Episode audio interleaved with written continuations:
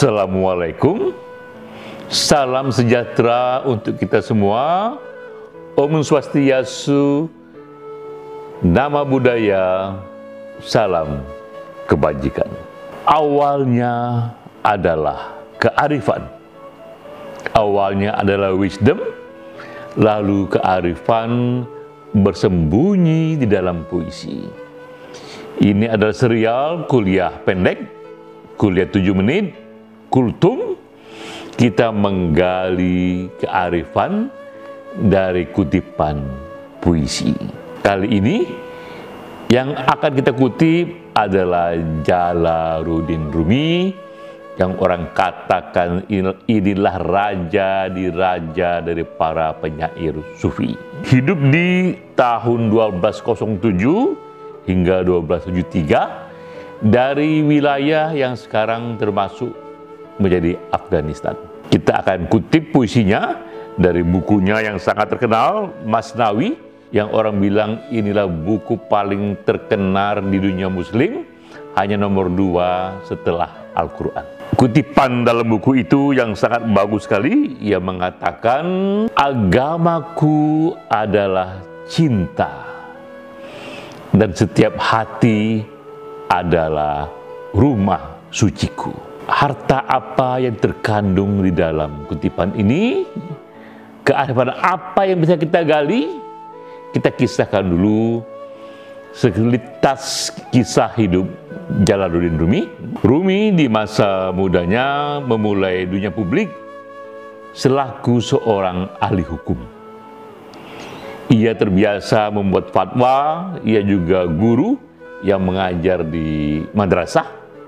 Namun di tahun 1244 ketika usianya 37 tahun ia mengalami perjumpaan spiritual.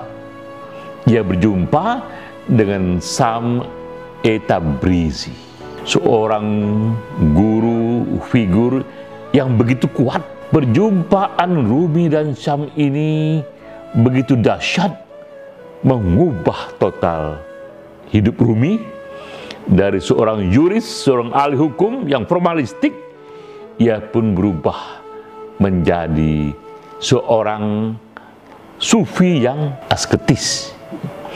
Ini perjumpaan yang begitu dalam yang membuat Rumi menumpahkannya dalam begitu banyak puisi. Ternyata perjumpaan Rumi dengan Syam itu hanya berlangsung empat tahun saja. Di tahun 1248, Sam tiba-tiba menghilang. Para ahli hingga kini tak pernah sepakat mengapa Sam menghilang dan ia menghilang ke mana. Tapi yang jelas, Rumi mengalami guncangan yang sangat hebat sekali. Ia mencari Sam ke sana dan kemari, dan akibatnya pula ini kegelisahan muncul di Rumi dan kegelisahannya melahirkan begitu banyak puisi yang ia tunjukkan kepada Syam. Rumi wafat di tahun 1273.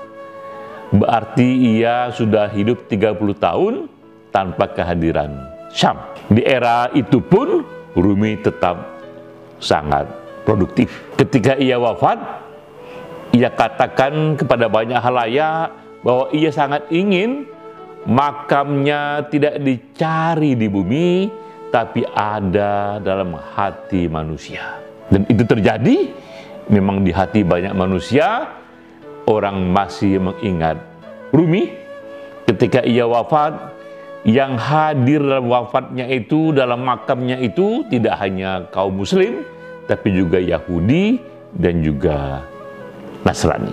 Kini 800 tahun kemudian setelah Rumi tiada, berita di banyak situs dan kita bisa cek juga di Google, Rumi dianggap hingga kini menjadi penyair yang paling terkenal bahkan di Amerika Serikat. Ini faktanya. Bahkan di Amerika Serikat 800 tahun setelah Rumi wafat, Rumi lebih banyak dibaca, lebih banyak dicari oleh orang-orang Amerika ketimbang para penyair dunia barat sendiri.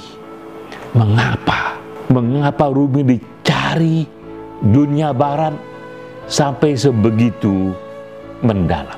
Banyak yang mengatakan bahwa Rumi ini ia mewakili tiga figur sekaligus.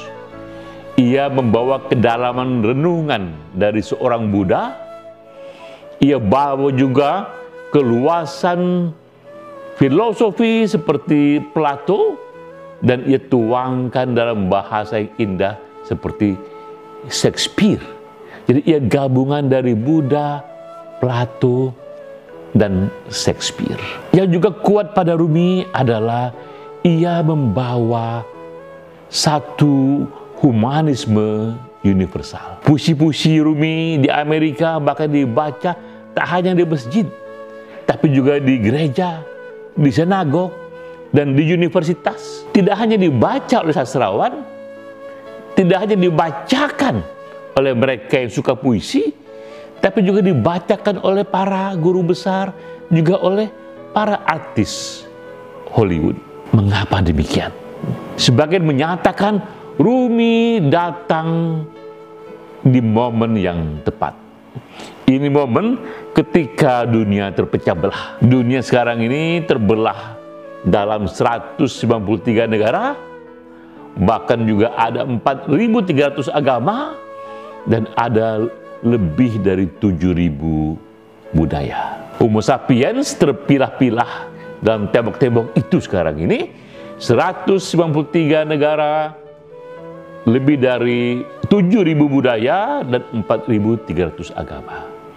Rumi datang melewati tembok-tembok itu dan memberikan pesan seolah-olah semua kita ini adalah satu homo sapiens, satu bumi, dan satu spiritualitas. Pesan Rumi sampai di sana.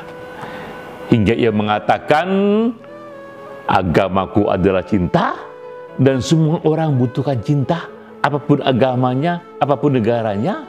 Dan dia katakan pula, setiap hati adalah rumah suciku, adalah rumah ibadahku. Itu pun juga memberi kedalaman yang sangat, karena pada dasarnya setiap manusia apa pun agamanya, apa pun warga negaranya, apa pun etniknya, memiliki rasa sepi yang sama, memiliki rasa senang yang sama, dan ia bisa disentuh oleh siapa pun yang membawa renungan humanisme universal. Rumi datang dalam momen itu dengan membawakan satu pesan yang kuat sekali dan universal. Itulah harta terpendam, itulah keajaiban, itulah berkah yang kita dapatkan dari Rumi. Sampai jumpa.